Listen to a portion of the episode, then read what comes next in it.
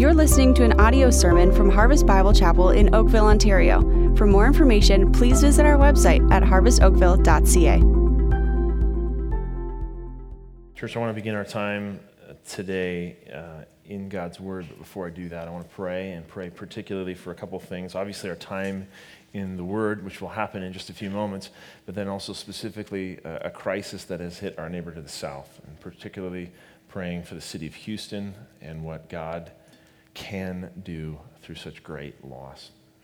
Across three services, we believe firmly in the power of prayer and 3,000 people seeking the Lord for God to do a great thing. Well, we just need to pray. So, can I pray as we begin together? God, this world is so big and so confusing at so many times. For the residents of Houston, they did not wake up thinking that they were going to lose everything. So many, Lord, losing family members, houses, possessions. So many have quite literally lost it all. And the pain and the hurt and the devastation is great. In a city that estimates it will take a decade to restore what has been lost. And yet, with eyes of faith, Lord, we look at difficult situations like these. And we say, but there's a great opportunity for the gospel. Lord, where the church has historically run towards crises the world has run away from, Lord, we pray that the same would happen here again. We pray, Lord, for the churches in Houston. God, that you would raise up men and women who would be bold in their witness for the Lord Jesus Christ that when families around them have lost so much, that the message of the gospel of Jesus Christ would reach their hearts in ways that they couldn't have seen even before. Surrounded by the possessions and the things of this world that can so easily be lost, Lord, I pray that now they hear and I pray, God, that now we would hear, as a result of these prayers and a result of the efforts of the churches in Houston, the churches in the United States, and the churches even across the world, including Canada, God, as a result of their efforts, we would hear of lives being saved. And what we don't mean by that is just lives being physically saved, although we pray for that, Lord. We mean lives saved eternally unto Jesus Christ as a result of great crisis. Lord, we don't know what to pray for, we don't know what to do. But we ask the living God, the omnipotent one, that he would please move for the sake of his great name for that city. And God, now for us who woke up this morning with rain on our roofs and we're not worried about losing everything, who have assembled here in this room, God, I pray that you would now tune our hearts to hear from you. I pray, God, that you would do a miraculous work as your word is opened. We pray, Lord, that you would shine the flashlight of those words upon our hearts that we might see and hear and understand, and then, God, be changed for your glory. We cannot do this, so we look to you, the omnipotent God, to do this also. Please lead us, Lord. Please lead us in your word for your great glory and our great joy.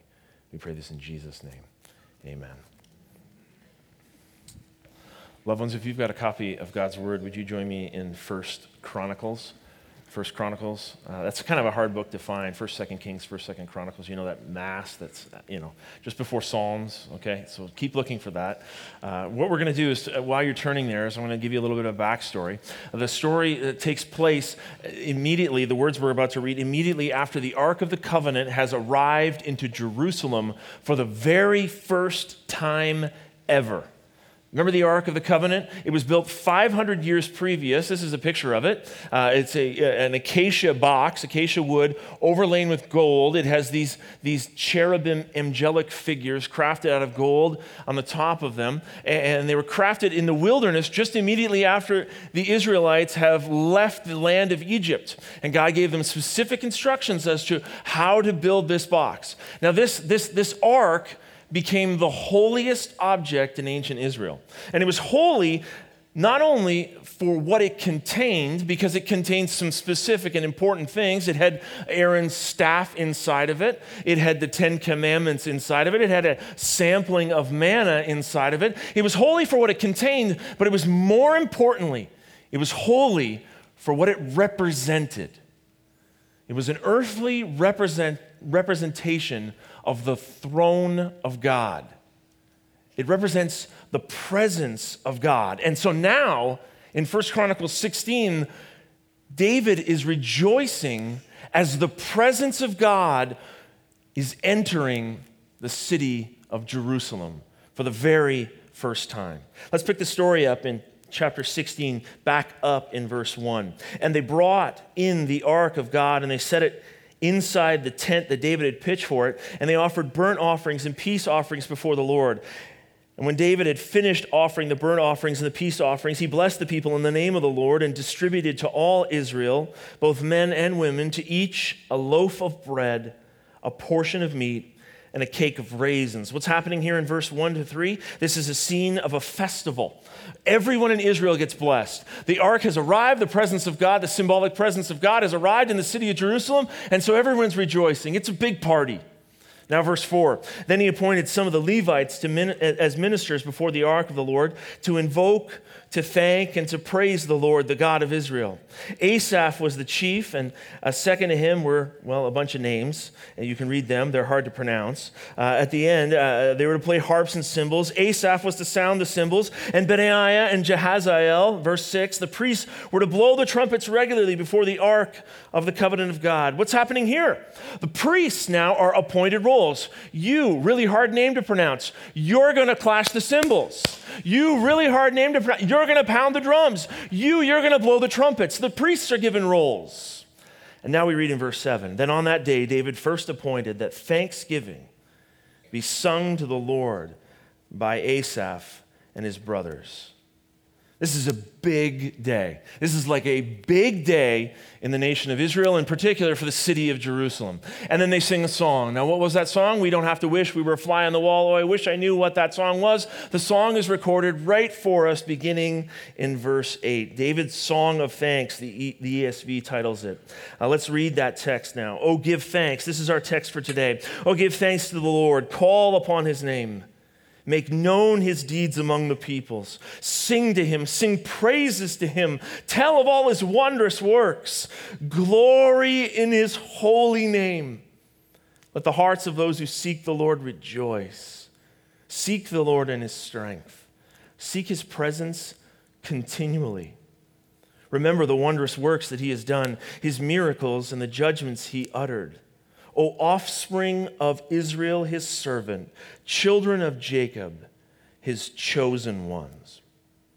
Now, these six verses that we have just read, they're the opening portion to the bigger psalm. And these actually, these six verses are picked up again in Psalm 105. The nation of Israel loves them so much they use them again. It's a very popular uh, piece. But what they are, they're really words of ascent. That's how we ta- classify them. They're words of ascent. What's a word of ascent? A word of ascent is, come with me. You have got to see this. Anybody ever said that to you? Oh, you have got to see that. That's a word of ascent. And David is saying, You have got to see this. You won't believe it. You got to see this. Come, seek the Lord with me. Come, take a look at him. Come into his presence, seek him with me. You will not believe it unless you see it with your own eyes. Song of ascent Come, seek the Lord. And David's words to his people, I pray, are David's words to us today. That God would be speaking to all of us, that we would receive the truth that we need to seek the Lord. It's the title of today's message, and it's really the main point of what God's word has in front of us today. Seek the Lord, loved ones. Now, what's interesting is that if you know this story, this is not the first time that they have tried to get the ark into Jerusalem. Do you remember this? Way back in chapter 13, they, they tried to do it. They got the wrong guys in the wrong way to carry the Ark of the Covenant. The guys that God said, do not let them carry the Ark. They got those guys. And, and, if you remember the story, some guy by the name of Uzzah reaches up as the, as the ark gets destabilized, and he reaches up to steady the ark, and, and the Lord strikes him dead. Not because he touched the box, but because he was trivializing the Lord. He's, this is, this is just, we're just moving furniture here. And First Chronicles 15, David comes back, he revisits this, and now he's speaking to the Levites, the right guys. And he says this Because you did not carry it for the first time, the Lord our God broke out against us because we did not seek him according to the rule. Because you didn't carry it, the Lord broke out against us because we didn't seek him in the way that he wants to be sought. We didn't look for God in the way that he wants us to look for him. But they did it right this time in chapter 16. They did it the right way. They sought the Lord the right way. So, what this tells us right away, loved ones, is that there's a right way to seek the Lord and there's a wrong way to seek the Lord. Have you ever been in a place like that where someone has said to you, you know, that's a difficult crisis. That's a difficult situation you're going through. That's a hard trial. You're struggling in your own sin. You're struggling in your family. You're struggling at work. You're struggling in your life. And you need to seek the Lord, brother. You need to seek the Lord, sister. And now you should be stepping back and saying, wait, wait, wait, wait, I don't want to do it wrong. I don't want to be like some guy, Uzzah, who touches a box and I want to do this right. How do you seek the Lord right? What's the right way? Well, thankfully, David gives us the right way to seek the Lord. In his song, in the beginning part, as he says, Come with me, come with me, he tells us the steps we need to take to seek the Lord in the right way. And then the steps we need to take today, loved ones. How do we seek the Lord? We need to seek the Lord first. I want you to see this by setting your mouth to seek him. Set your mouth to seek him. Resolve that you will seek the Lord with your mouth. Look at verse 8 once again. Let me read the text for us. And as I read them, I want you to count in your head how many commands there are. Okay, you do that? Okay, how many times that, David's saying, you need to do this, do this, do this. Okay, uh, I'm going to read verse 8 and 9. See, see how many there are. Oh, give thanks to the Lord, call upon his name, make known his deeds among the peoples. Sing to him, sing praises to him, tell of all his wondrous works. How many did you come up with? How many there? If you count sing twice, six. Six. There's six there. How many of those six give thanks, call, make known, sing, sing, and tell involve your mouth? All of them. All of them include the ways that we communicate. One of the very real ways that we can seek the Lord is by being, listen, obedient with how we use our mouths. Let's unpack these for a bit here. Uh, first, he says, Oh, give thanks. This is how we seek the Lord. Set your mouth to seek him. Oh, give thanks. Give thanks to the Lord. Thank him. Thank him for the good, for the excellent, for the difficulties, for the trials, even. Thank the Lord. The Lord loves to hear thanks from grateful children, just like you love to hear thanks from your children. I'm sure when you hear thanks, you almost want to drop. What? What? Did you, did you just say thank you? Who taught you that word? In the same way we love to hear it as parents, the Lord loves to hear it from his grateful children too. Give thanks in all circumstances, Paul says, for this is the will of God in Christ Jesus for you. There's so much to be thankful for. You know what I did this week? I, I, I was at my desk and I decided, you know, I'm going to write out a list, uh, just, a, just a quick list of the things that I'm thankful for. I came up with a, a, few. Some are hugely important, some are less so important, and some are just trivial things. And I thought I'd share them with you. I wrote the list down. I, let me share you the, the hugely important ones first. Uh, here's some things to be thankful for. If you feel prompted in your heart to say, yeah, me too, you go right ahead. Uh, check these out. Uh, uh, here's what I'm thankful for I'm thankful for the, the fact that God loves me. Craig. I'm thankful that all of my sins have been paid for completely in Christ Jesus. Every single one of them, past, present, and future, paid for at the cross of Christ. I'm thankful that I don't have to earn God's love, not one bit. I'm thankful that God has opened my eyes to see Him more clearly. I'm thankful that God has given me the gift of faith to believe in Him and to cling to Him. I'm thankful that I've been set free from the penalty of my sin. I'm thankful that I've been adopted as one of His sons. I'm thankful that now in Christ I can live in obedience and wisdom. I'm thankful that now in Christ I have full, unbelievable access to the Father. I'm thankful that now the Holy Spirit dwells within me and that the Holy Spirit gifts me for service. I'm thankful that I will never, ever, ever, ever have to fear death. I'm thankful that this life right now is just a bus ride to the real life. I'm thankful that someday I will stand face to face with Jesus and then I'm going to really, really live. I'm thankful for these things. I wrote those down. That's my huge category. But then I went to other categories that I really, really like as well.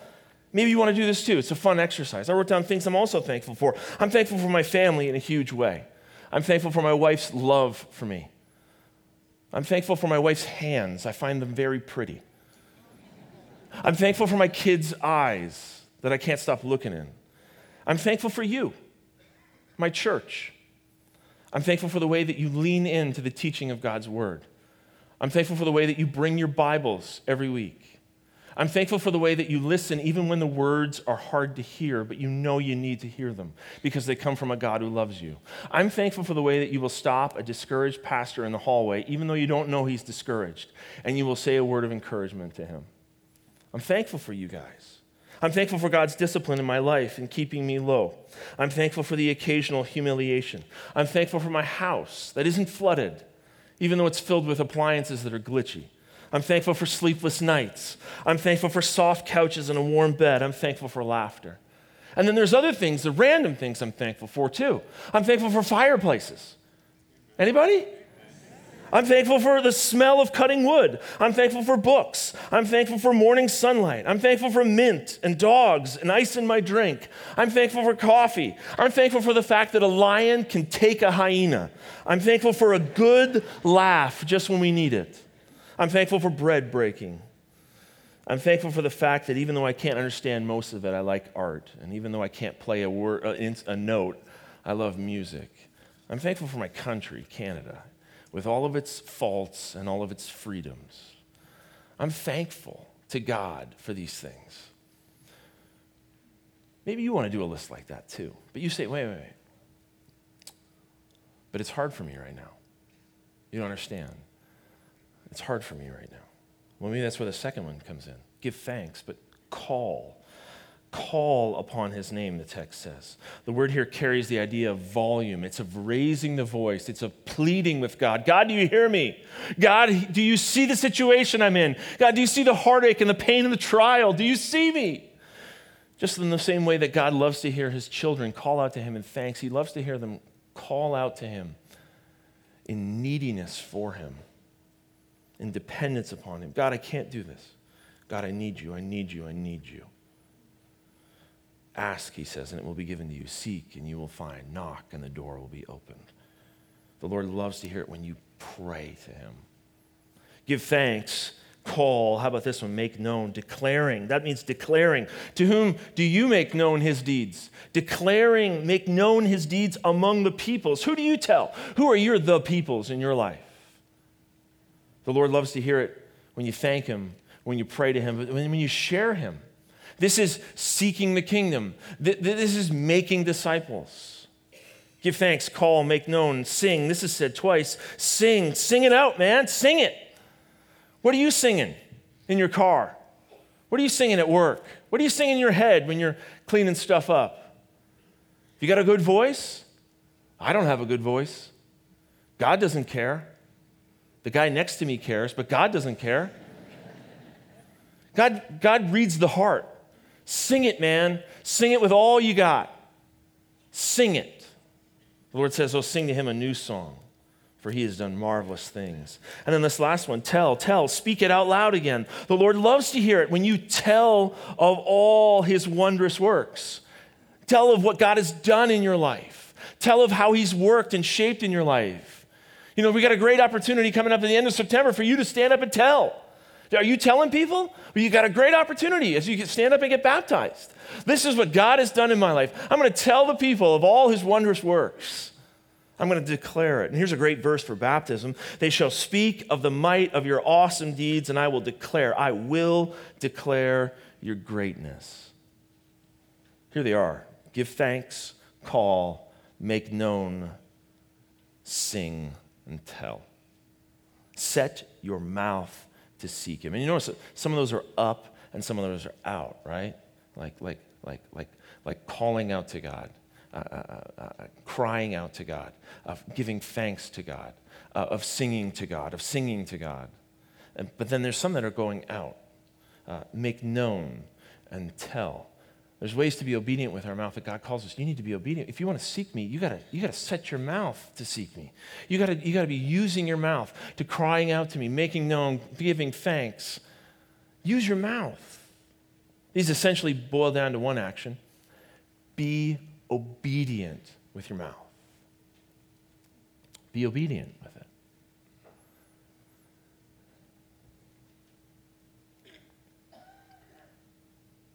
But what if I don't want to?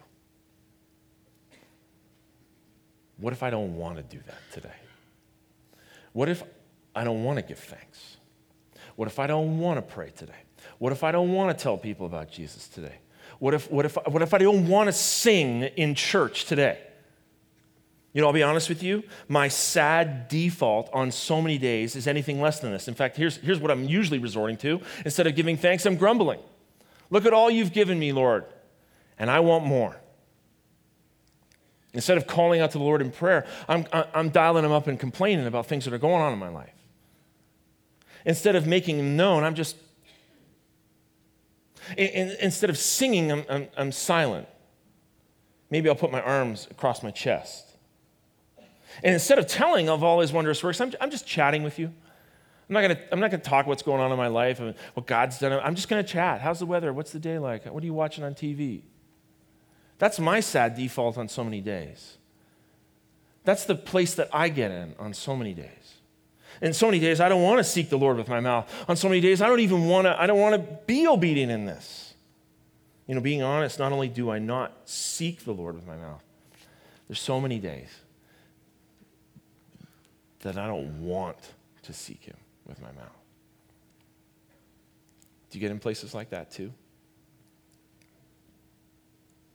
You look at your mouth and you say, okay, what's coming out of my mouth? That's the list, but I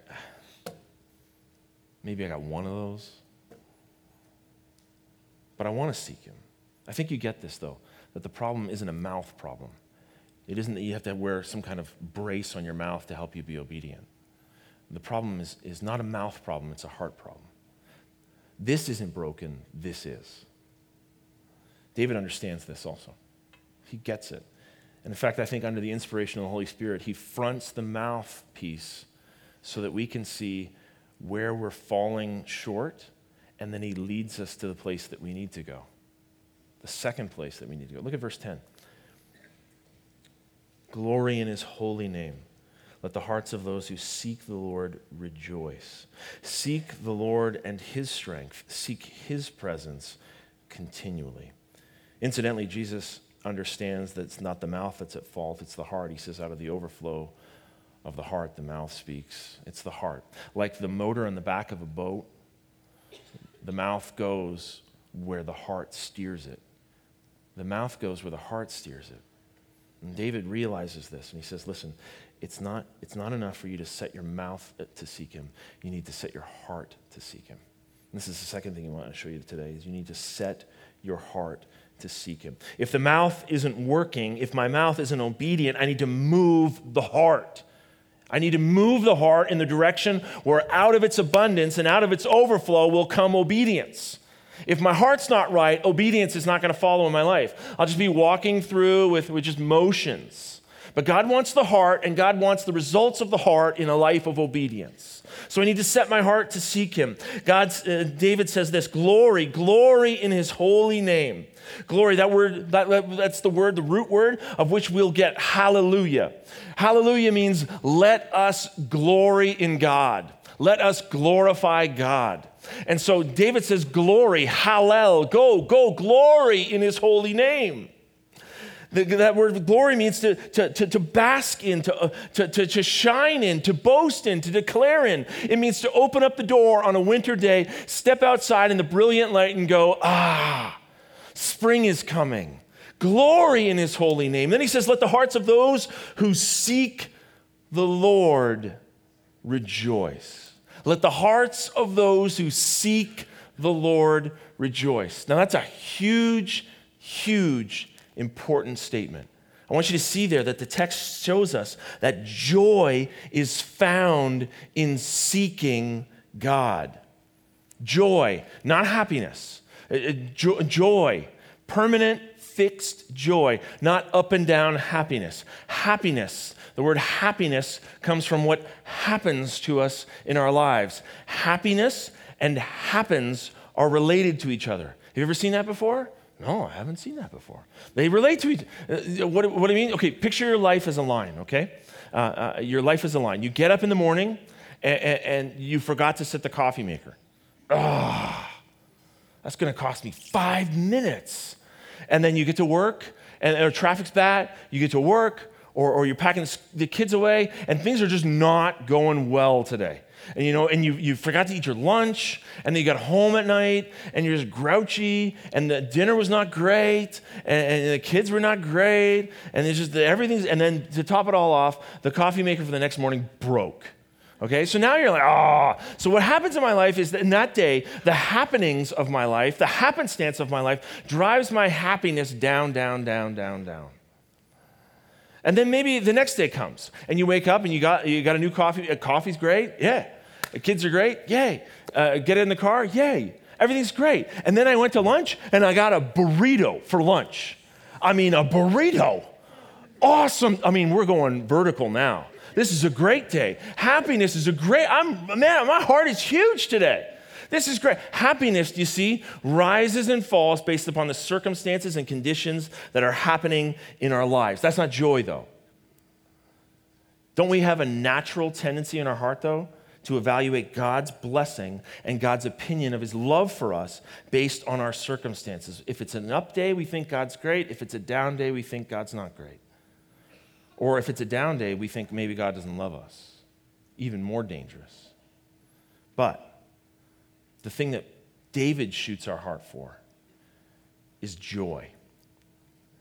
The ultimate measure of God's love for us is not our health, it's not our wealth, it's not our prosperity, it's the cross. Joy fixes its heart on the cross. Paul says this in, in Romans God showed his love for us in that while we were still sinners, Christ died for us. God shows his love to us today in the fact that Christ died for us in the past. God shows his love at the cross. Now, here's the truth for us is that, is that there's a difference, a staunch difference that, that we need to come away from in, in seeking joy, not happiness of our day to day. There's a, there's, a, there's a difference, you can think of it this way uh, the difference between joy and happiness. Happiness is burrito dependent. My heart rises and falls based on circumstances, people, or possessions. Good day, yay. Bad day, no. Happiness, up and down, up and down, up and down. Joy, though, is cross dependent. And because the cross never, no one goes back in history and undoes the cross. That's a fixed event in history where God shows his love to us in that Christ died for us. Now, now, now my heart is fixed to the glory of Jesus and his sacrifice for me that I might live. That's the difference between joy and happiness. And this is what God wants for us. This is what David calls them to. So here's where maturity kicks in. Here's where maturity kicks in, believers. When you wake up in the morning or when you run through your day and you're finding your heart up and down, up and down, when you're sitting there on the couch at the end, why am I so blue? Why is my heart so upset? Why are things so bad? You're being led by happiness. You're being led by up and down, up and down, up and down, up and down. Instead, we need to lead our heart. Get at the back of the mo- lead the heart so that our lives respond and as a result of this. David says this, glory in his holy name. Let the hearts of those who seek the Lord rejoice. Rejoice. Permanent fixed joy at the cross of Jesus Christ. Seek the Lord, find joy. Seek the Lord, find joy. And notice that it's in the seeking of the Lord that brings the joy. It isn't in the, I have completely found the Lord and therefore I have joy. No, it's the pursuit of joy. It, it, joy is found even in just the seeking of Him, in the pursuit of Him. A.W. Tozer, he was a pastor and a writer, he said that this is a paradox, that we have found God and yet we still need to pursue Him. Does that make sense to you? You found God, yes, new life, but I still need to pursue Him. You say, wait a minute, that doesn't make sense. Let me put it this way, okay? Uh, when, when I was in, in university uh, in the States, I, I met my, my wife, Catherine, there, and uh, we began dating and fell in love with her. And, and years passed. I think we might have even been engaged, and we were about to graduate or something like that. And I don't know the story all that well. Uh, it's a good story, though. Hang on. Oh, man. Anyways. So her mother, uh, my soon to be mother in law, lovely woman, she, she phoned me one day and said, Listen, I want to surprise my daughter. Uh, she loves you, that's clear. Uh, I, she lives in Seattle at the time. She said, I want to I wanna bring you to Seattle so that she can have, a, you know, like a week and you guys can hang out, you sleep on my couch. It'd be fun. You want to do that? And I was like, Yeah. I'd love to see her. So, you know, I, I, I book off a week from work and then and then you know I get in the plane and, and, then I, I fly to Pittsburgh and actually Catherine was coming into Pittsburgh at the same time so Catherine's mom said here's the gate she's going to come in here's the gate she's going to be at. So you know I'm walking through the airport like oh here I am. You know it's kind of hard for you know my height to hide but I'm like "Ooh," sneaking around hiding behind Coke machines. And then I see her and then I walk up to her here I am. And I'll tell you this I'll tell you this my heart gets, was racing as I got to see her. Closer and the closer and the closer I got, I got to see her. I was like, yes, yes, yes, please. See, I knew Catherine, but I was pursuing Catherine.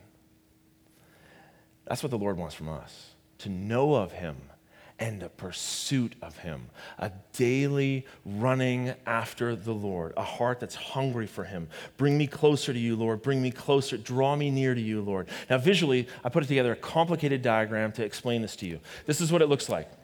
Here's me. Here's the pathway to Jesus. It's joy. Joy is found in the pursuit of Jesus in the pers- not in the arrive at Jesus fully, completely, I'll have him 100% awesome, awesome joy. No, joy is, is, is in the pursuit of Jesus. The closer and the closer I get today, the closer and the closer and the closer I get in my life, the more joy I'll have. But I can have joy today if I say, Today I want to pursue you. But notice this. Let's say I turn my, myself just a little bit and I go off maybe 45 degrees from joy. Uh, away from Jesus, maybe pursuing other things. I'm leaving joy behind. Do you see what God's word says to you today? That joy is only found in the pursuit of Jesus Christ. Joy is only found at the cross. Pursue the cross. Find Jesus and His grace and His love and His mercy for you, and you're finding joy. You want to live a life of joy? Walk that path every single day of your life. Now, Hebrews 12 begins to make sense to us as we read verses like, Therefore, surrounded by so great a cloud of witnesses, let's lay aside every weight and the things that push us 45 degrees off this path, and let us run with endurance the race that's set before us. What does it say next? Looking to Jesus, the author and the perfecter of our faith. Eyes on Christ, walking day by day, is the pathway to joy. And that's why David says in, in verse 11 Seek the Lord and his strength. Seek his presence continually. Go, go, go, go, go. Seek the Lord. Seek his strength. Seek his presence continually, continually, day by day, by day, by day, by day, by hour by hour by hour, by second by second by second, by minute by minute by minute. Seek him, seek him. And the word for presence is his face. Come right to his face. Not satisfied unless I have his face. I don't want to get his voicemail. I don't want to talk to him on the phone. I don't want to send him. I want his I want the presence of God. Hungry for Him. I'm not satisfied unless I have Him. How do I seek the Lord in His presence? One of the greatest ways is this pick up His book, read His book, seeking the Lord in His Word, run to Him in His Word. Don't you need this in your life? I need this. I need joy in my life like this. Now, now, now, the diagram, the diagram we could add as well is, is, seek the Lord in His strength. So it's not just joy in this way, but strength in this way. So let's turn it off 45 degrees again. I'm going this way, chasing after. Where's my strength? It's gone. Do you see what God's word says to you today? You only find joy, you only find strength in the pursuit of Jesus Christ. I need this today. Don't you? I need this. I need this as, as, I, as I seek to care for my home and love my wife and care for my kids. I need this this week as school starts. I need this this week to be a pastor in this church. I need this this week with maybe you do with, with, struggles in your home, with crises that have hit you, a work trial, maybe as you as you battle a sickness in your home, in your home. Uh, maybe as you just plain old battle sin in your life. Don't you need this joy? Don't you need this strength? It's found in seeking the Lord. You seek the Lord. So let me ask you this question. If that's plain and clear what God's word says, joy is only found in the pursuit of Christ, strength is only found in the pursuit of Christ, then why in the world would we ever leave that path? What's wrong with us? Why would you walk away from that? Who, who would say, hey, do you want a joyless life? Yeah. Who would say, hey, do you want to live life like a weakling? Yeah. But why do we do it? Why do we leave the path? I'll tell you why. It's from my heart, probably your heart too. Because we want other things more than we want Jesus. We want to mentally coast. Because I can't stop thinking about dull, temporal satisfactions that last for five seconds. Because I don't want to seek Him some days. So, what do we do? What do we do? You're in that place. I, I look, I, I'm seeing God's, the truth is right there. I know that He is sufficient. I know that only in Him there is joy, only in Him is there strength and glory, but I can't put the motor of my heart in the right direction. I can't like lodge a cinder block there so that the motor's straight all the time. It's, it's, it's always turning the boat. So, how do I get the heart fixed in the right direction? I, I, just find myself sliding back into this again and again and again and again and again. What do I do? You're telling me I need to set my mouth to, to, to, to be obedient to Him and to seek Him. You're telling me I need to set my heart to seek the Lord. So, what do I need to do? It's not working. Why isn't it working? You know, the reason why it isn't working is because we're doing something that's equivalent to standing in the desert with a garden hose and wondering why no water's coming out because the water hose is not attached to the source. You know what I'm saying, right? We try to live the Christian life on a daily basis in our own strength. And this is what it comes to. Left apart, left to myself, I don't want to seek the Lord. But here's where the God of mercy and the God of love comes in. I want you to see this. Look, at, look again and read the text and look at David's dependence as he reads this in, in these, these, these two verses. Glory in his holy name. Let the hearts of those who seek the Lord rejoice. Seek the Lord and his strength. Seek his presence continually. Here's the truth the one who calls you to follow him, listen, enables you to follow him also. But when you don't lean to Him, you won't be able to follow Him. The one you're called to follow enables you to follow Him also. Only by His grace, only by His grace can we follow Him. Our job is to yield and to trust in Him. Our job is to say, Help. Please, I can't do this. John Owen, he was a super smart guy. He lived a couple hundred years ago. He said this We do not have the ability in ourselves to accomplish the least of Christ's tasks. This is the law of grace. When we recognize it's impossible for us to perform a duty in our own strength, we will discover the secret of its accomplishment. But listen, he says this, but alas, so few discover this secret. So few live the Christian life by saying, only can I do it through him. So few live the Christian life saying, apart from Him, I can do nothing. If I come disconnected from Jesus Christ daily, I won't be able to live. I won't be able to seek Him. I won't be able to trust in Him. I won't be able to glorify Him. I need Him. Jerry Bridges, who's one of my heroes of the faith, he's now with the Lord, rejoicing greatly. He prayed this prayer every morning in his latter days. I want you to see this. Lord, you must enable me to worship you. You must enable me to worship you and commune with you today. Without you, my mind is dead and my heart is stone. Do you know that it's okay to pray this way? Lord, I can't even worship you today. Forget trying to care for my family. Forget trying to be a, a, a great employee. Forget trying to go through my quiet. I can't even worship you unless you help me unless you dial my heart in to love you, unless you lead me to love you with all that I have. Please, God, please help me. Believer, you understand this, don't you? You understand this? That you cannot do this apart from his help. David puts this another way in a psalm that he wrote in Psalm 16. He says, You, you make known to me the path of life, and in your presence there is fullness of joy. At your right hand are pleasures forevermore. But look at you make it known. You do it in me. So please do it in me. Because we can't do it apart from the Lord and His grace. But there's a rich truth of the gospel there. When we realize, as a believer in Jesus, I can't do it, then God loves that heart and rushes to that heart and takes a hold of the motor and steers it straight and true. And then when my heart is set to worship him and seek him, then my mouth begins to be set and worship him and seek him.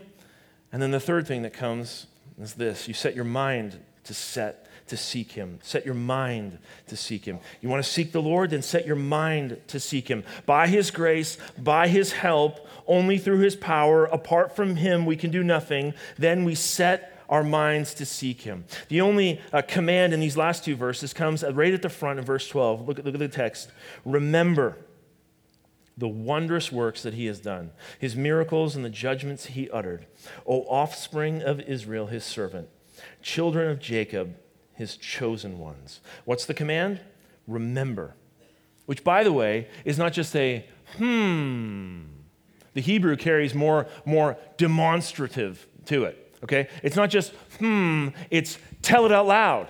It, the, idea it gets is when you sit down with your family, you know, the extended family, the loud, the, the, the, loud family, the cousins and the, you know, the aunts and the uncles, and you start telling stories. Oh, remember Uncle John when you did that? Ha ha! That's what he's calling us to. Do that. Speak it out loud. Declare it. Remember, remember what he has done. And we're called to remember specifically the wondrous works that the Lord has done. And then he subcategorizes what are the wondrous works? His miracles is the first thing. Remember, say it out loud. Tell it to one another. Remember when God did this? Remember when God did this? Remember his miracles. Remember the Red Sea crossing. Do you guys remember this? Remember the, the, the, the, plagues upon Egypt? Remember Goliath? Remember when he went down, David? Remember the victories in battle, the sacrifice of Isaac. Remember the falling of Babel. Remember the calling of Abraham. Remember the creation of the heavens and the earth. We're called to remember his miracles. And then he calls them to remember also his judgments. These are statements of law and justice. And notice they're judgments he uttered. They're spoken out things that God declared that were then written down. Remember his judgments. Remember not only what he has done, but also what he has written down and how he has described himself. Don't forget. Don't forget his judgments. Don't forget it. Read, study, know, love, embrace. And then don't forget his miracles. Don't forget all that he's done for you in your life. Believers in Jesus Christ, this is our call today, too. What has God done in my life? And who has God described himself to be? This is what God calls us to remember, to set our minds to remember who God is. Why is God calling us to remember things? Well, because I think we suffer from amnesia at times. You know, there's a, there's a I kind of coined this thing, but, but I think there's a real reality in life around us, something that's called juvenile uh, amnesia. This is, this is my name for it. This is the universal condition of every child to continually forget what his or her parents have done for them. This condition usually lasts about 20 to 30 years, after which time the memory is only partly restored, often after the child has had children of his or her own. You know what I mean? Yeah, you know, yeah. let this encourage you, parents. They don't remember anything, okay? Why is God calling us to remember? Because we don't remember. Why is God calling us to, to set our minds to remember Him and to seek Him? Because we don't. We get so up and down in the circumstances of life that we just forget. God knows that you're going to forget too. God knows that you're going to you're going to forget his good works. God knows that you're going to forget that he's the God he's described himself to be. And so he says for your benefit, for your good, for your good, Set your mind to remember who I am and what I've done for you. Set your mind to remember that I'm the omnipotent God. I'm the one who created the heavens and the earth. I'm the one who's demonstrated to you in, my, in your life my power. I'm the one who beats the heart that's inside your chest right now, who fills your lungs right now. I'm the one who holds your atomic structure together. I'm the one who gave you life. I'm the one who will remove your life and call you home. I'm the one who gave you your fa- I'm the one who gave you your house. I'm the one who gave you your skills. I'm the one who set the eyes in your I'm the one who did these things. I'm the one who provided for you in those ways. I'm the omnipotent God. Remember me. Remember how I've described myself to be. I'm also the omniscient, omniscient God. I'm I'm the one who, rem- who knows the way to go. I'm the one who knows perfectly how things operate. I'm the one who created and invented all things, and so I know how things work. Remember that I'm the omnipotent God and the omniscient God, but I'm also the omnipresent God. I'm everywhere. Remember that I'm everywhere. I'm with you right now. I see you in the trial. I see you in the difficulty. I see you in the tears and the heartache and the pain. I was there when you were wandering far from me, and I was there when I captured you and brought you back. I'm there with you, and I will always be there with you. Don't you forget that. You, your heart needs to remember that constantly. You know what happens when your heart remembers that and you set your mind? You wake up, like waking up from a nightmare where you're like, oh man, you, oh, I'm so glad I'm at home. When your heart remembers who He is, that's right. I don't have to be anxious. I don't have to be fearful. I'm standing on my Father's world. He's doing things I can't even understand. And He declares to me that He loves me, and He shows me that He loves me at the cross. We sang this earlier Be thou my vision. Be thou my vision, O Lord of my heart. Not be all else to me save that thou art. Thou my best thought by day or by night, waking or sleeping, thy presence my light. They get it. Seek, seek the Lord. Loved ones, in his presence, there's fullness of joy. So listen, let, us run this the opposite direction. Do you want to live a life with, without joy, without, without strength? Do you want to not seek the Lord in your days? Then here's what you need to do you need to set your mind to just forget.